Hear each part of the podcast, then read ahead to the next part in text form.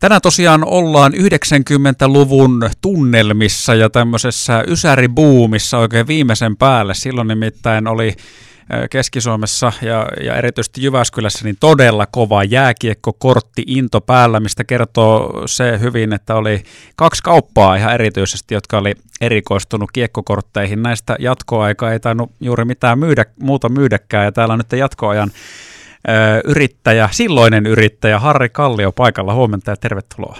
Kiitos, kiitos. Tota, niin, nyt jälkikäteen kun miettii, niin kuinka hassulta tuntuu ajatus sun mielestä siitä, että siis 90-luvulla Jyväskylän keskustassa pystyit vissiin pyörittämään liikettä, joka oli erikoistunut pelkästään jääkiekkokortteihin, koska se tänä päivänä niin kuulostaa se aika kummalliselta. Joo. Ei, tota, kyllä se oli, niinku, se oli tosi hyvä bisnes silloin. Joo. Ja mielenkiintoinen. Ja kun just tykkäs jääkiekosta ja, ja Suomi oli just noussut huipulle – MM-kultaahan tuli silloin sitten just siinä aikana. Niin oliko ja se tavallaan oli... semmoinen lopullinen sysäys, mikä sai tämän korttiinnostuksen myöskin lähteä lapasesta? No oli joo, mutta kyllä se oli sitä ennenkin kyllä ihan. Että selännehän se oli, sehän tuli silloin. Mm, joo, 90 just, se oli kova sana.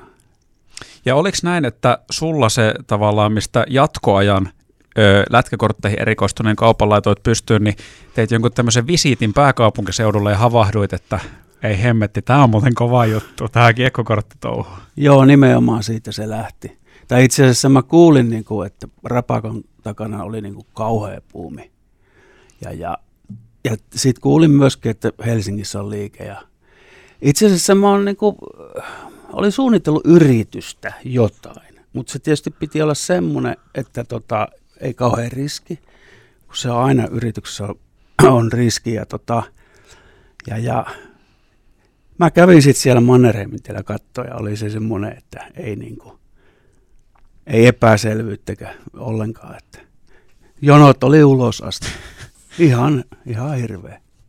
Mutta oikein on siis hauska, kun sanoit, että se oli vielä hyvää liiketoimintaa. Kuitenkin kun nykypäivänä, kun miettii siis moni kivijalkaliike – on tota, ihan oikeastaan riippumatta siitä, että mikä se liiketoiminta on, mitä siellä kaupataan, niin on haasteissa kaiken verkkokaupan ja tämmöisen myötä. Niin sitä suuremmalla syyllä, kun miettii, että oli hyvää bisnestä vielä reilu 20 vuotta sitten myydä lätkäkortteja. Joo, kyllä, kyllä. Joo, tänä päivänä ihan kaikki kivijalkakauppojen touhu niin on, on, on kärsinyt. Ja nyt just vielä tämä korona-aika, niin tähän mm. nyt vielä sitten sotkee. Että ei, ei.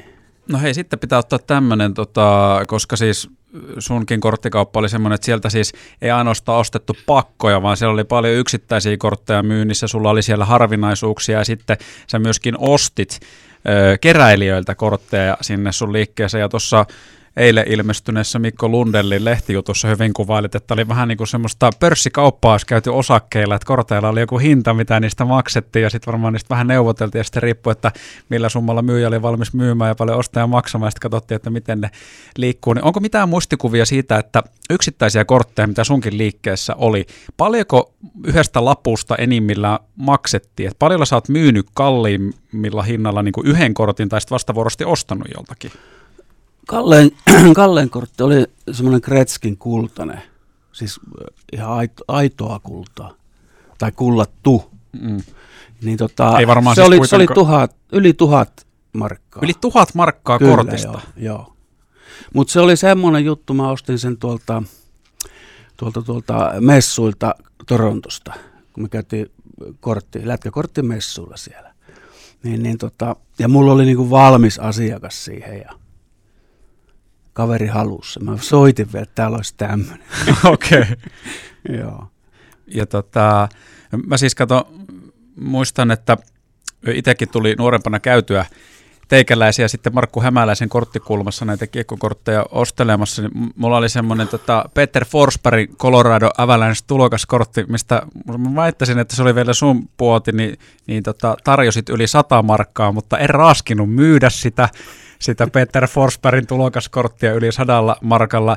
Osaatko yhtään sanoa, että onko noilla korteilla nykypäivänä enää minkäänlaista arvoa, koska ne, ketkä niitä on kerännyt joskus 90-luvulla, niin voi olla siis tuhansia kappaleita, monta kansio kotona, kaiken näköisiä platinumia, kulta ja hopea ja erikoiskortteja, joita silloin on ollut joku satojen markkojen arvo, niin onko mitään enää?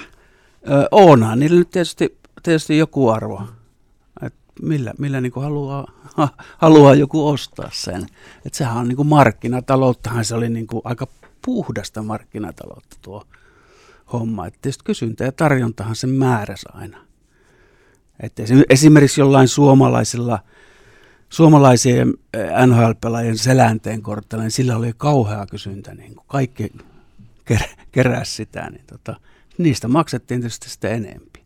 Mutta siis tänä päivänä, niin tota, mä en tiedä sitten, että vaatisi semmoisen uuden puumin, silloinhan ne menisi kaupaksi, totta kai. Silloin olisi kysyntää.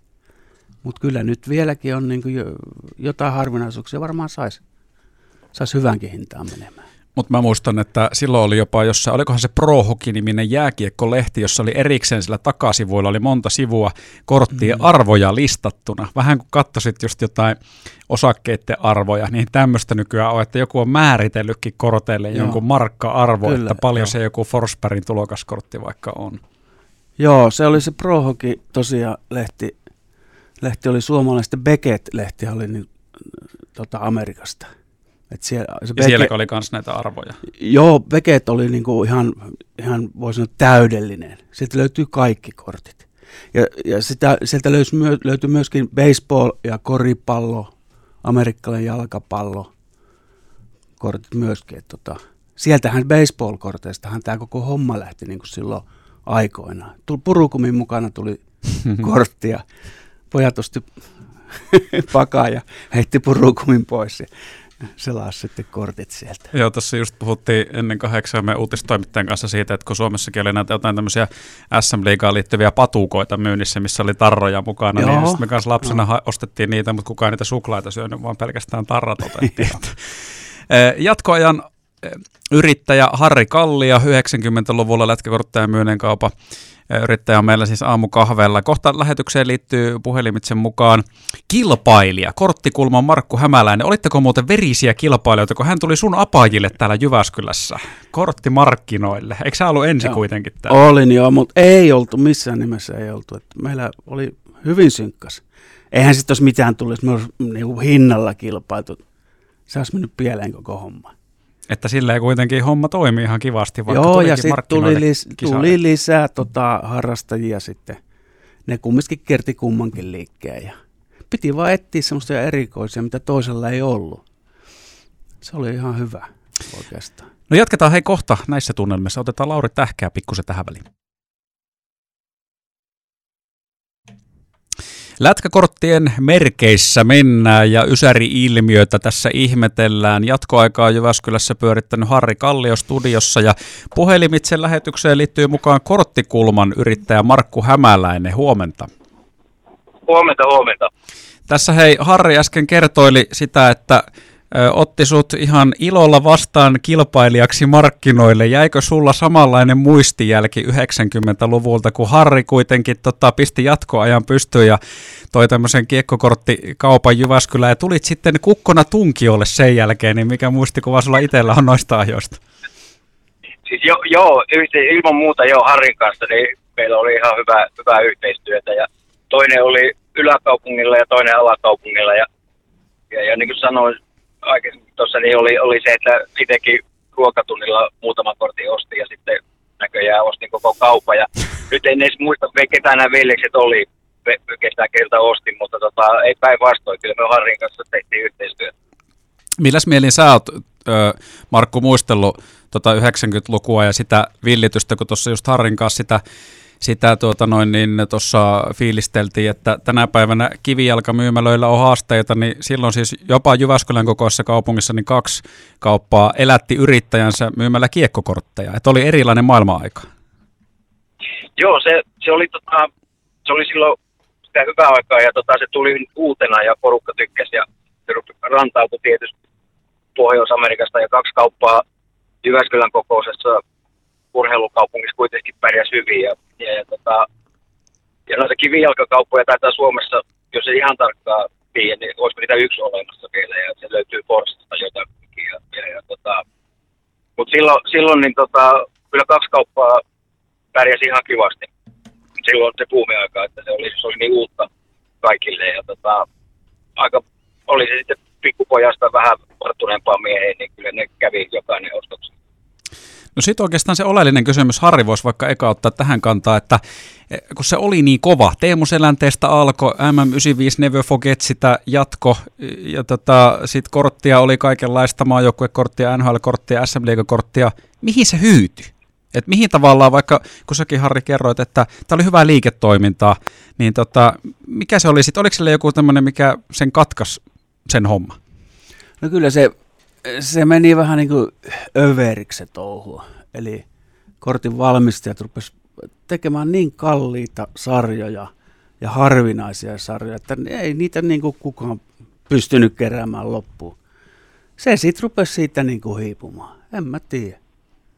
Eli kävi, kävi niin kuin Rooman valtakunnalle, että se jotenkin vaan, ei ollut yksittäistä syytä, mutta moninen tekijöiden summa. niin, niin, ahneus tuli valmistajilla, en mä tiedä. Onko Markulla jotain näkemystä tähän? Se, joo, kyllä mä, mä samaa mieltä siinä, että silloin kun eka kerran näin, että jos mennään siihen 80-luvun loppuun, mistä ne alkoi rantautua enempikin, niin, niin, niin silloinhan oli muistaakseni Topsi, OPC ja Parkus nimiset sarjat. Siinä oli kolme sarjaa ja ne oli, niissä ei ollut mitään kovinkaan suurta erikoisuutta, että oli ruukia kortteja vaan pelaajista. Ja tota, sitten sit varsinkin niin kuin 90-luvun puolivälin jälkeen lähes, lähes, tai kun lähestyttiin vuotta 2000, niin sarjoja alkoi olla jo kymmeniä ja niin kuin Harrikin sanoi, niin siellä alkoi olla jo sitten niin kalliita, että jos, jos kortin arvo alkoi olla jo lähempänä 10 000 dollaria, niin se aika harvalla enää oli mahdollista saada ja sitten kun ne numeroitiin johonkin, että niitä on vain kymmenen tehty tai parhaimmillaan yksi kautta ykkönen, niin ei se, niin kuin, se vähän niin kuin tyrehdytti sitä. Ja sitten tietysti internet tuli vahvasti mukaan sillä lähempänä vuotta 2000 ja tota, keräjät siirtyi paljon sinne, niin, niin, niin tota, se, se teki siitä sitten vähän hankalamman niin kivijalkakauppoille, että sehän toimii edelleen vahvasti Pohjois-Amerikassa, tuo menee ja on, on erittäin suurta tälläkin hetkellä siellä. Öö, Tuossa äsken oli Harri sunkaan puhetta siitä, että että yli tuhannen markan kortti oli sullakin, minkä Pohjois-Amerikasta tänne raahasit. Ja sitten tavallaan kun se kuitenkin varmasti perustui hyvin paljon siihen, että, että tosiaan niin keräilijät kävi noita yksittäisiäkin hankintoja liikkeestä tekemässä. Moni oli sitten, itsekin oli semmoinen räkänokka, joka tota, opetteli niistämään nenänsä ja keräsi samaan aikaan jääkiekkokortteja. Niin miten tavallaan lapsille opetettiin tämmöistä taloustietoisuutta ja tuliko siellä sitten tavallaan kysymyksiä siitä, että no kun mulla nyt on tämä Prohoki ja siellä on tämä Peter Forsbergin kortti 150 markkaa, niin kai sä nyt sen maksat siitä sitten, että, että oliko ne jotain epäselvyyksiä? Joo, ei, joo, monesti kysyttiin näin kyllä, mutta tota, kyllähän se oli niinku todella hyvä op, siis opetusta lapsille, nuorille ja aikuisillekin. Just tämä, että miten markkinat toimii. Eli just se kysyntätarjonta. Että et, totta kai, totta kai ihan, ihan hienoa. Tuliko siinä mitään epäselvyyksiä, vaikka että miksi et sä voinut sitten Peter Forsbergista no maksaa ei. 150 markkaa, jos se Prohokissa niin oli ilmoitettu? Joo, tot, totta kai se piti sitten selvittää, että eihän niin kuin kauppias maksa tietystikään sitä. Mutta tietysti jostain selänteen kortista monesti maksettiin. Niistä sai enempi täällä kuin mikä oli peketin hinta Suomessa, koska kysyntää oli taas niille. Joo. Tota, onko vielä, mä ymmärsin näin tuosta mm, Lundeli Mikon tekemästä eilen julkaistusta jutusta, Markku, että sulla ainakin on siis vissi keräily itsellä henkilökohtaisesti jatkunut kuitenkin vaikka liikettä, että on korttiliikettä pyörittänyt enää. No joo, sillä, sillä lailla, että mulla jäi tota, taisin lopettaa silloin virallisesti, niin olisiko 2002 vuonna möi, möi silloin tota, tamperelaiselle kaverille korttikulman Jyväskylästä ja mulle jäi sitten tiettyjä kokoelmia säilytin ja, ja, ja edelleen mulla on muutama semmoinen hovihankkija, lähinnä paikallisen jääkiekkojoukkueen jypiin tota, kortteja tulee niin kuin aina kirjekuoressa, että ei tarvi, ei tarvi ostella pusseja kaupan hyllystä, niin, niin, niin, se on ihan joskus kiva selailla silloin tällöin niitä, mutta ei, ei sella, sillä lailla tietysti keräily ole enää, että keräilisi niin ja seuraisi joka päivä sitä, mutta kyllä se semmoinen ala oli, että kun Harri mainitsi tuon Peket-lehden, missä oli nuo hinnastot ja se jäi, se jäi niin kuin tuonne meikäläisellekin niin kuin selkärankaan nuo kaikki, että edelleen tänä päivänä kun näkee jonkun sarjan tai kortin, niin pystyy niin kuin päässä melkein hinnoittelemaan, vaikka siitä on jo pikku tovi aikaa, kun on, on käsitellyt rahaa niin tuossa korttimaailmasta, niin tota, mutta kyllä se ainut vaan, että sä et pysty semmoista ammattitaitoa Suomessa hyödyntämään missään, että se olisi Pohjois-Amerikassa se, mikä oppi silloin aikana, niin se, se pystyy hyödyntämään, mutta täällä Suomessa niin se on vaan ammatti muiden joukossa. Mikä se oli sitten, Markku, vastaavasti korttikulman arvokkain yksittäinen kortti markoilla mitattuna, mikä siellä on liikkunut suuntaan tai toiseen, muistatteko semmoista? Kyllä se varmaan, kyllä se varmaan oli, tota,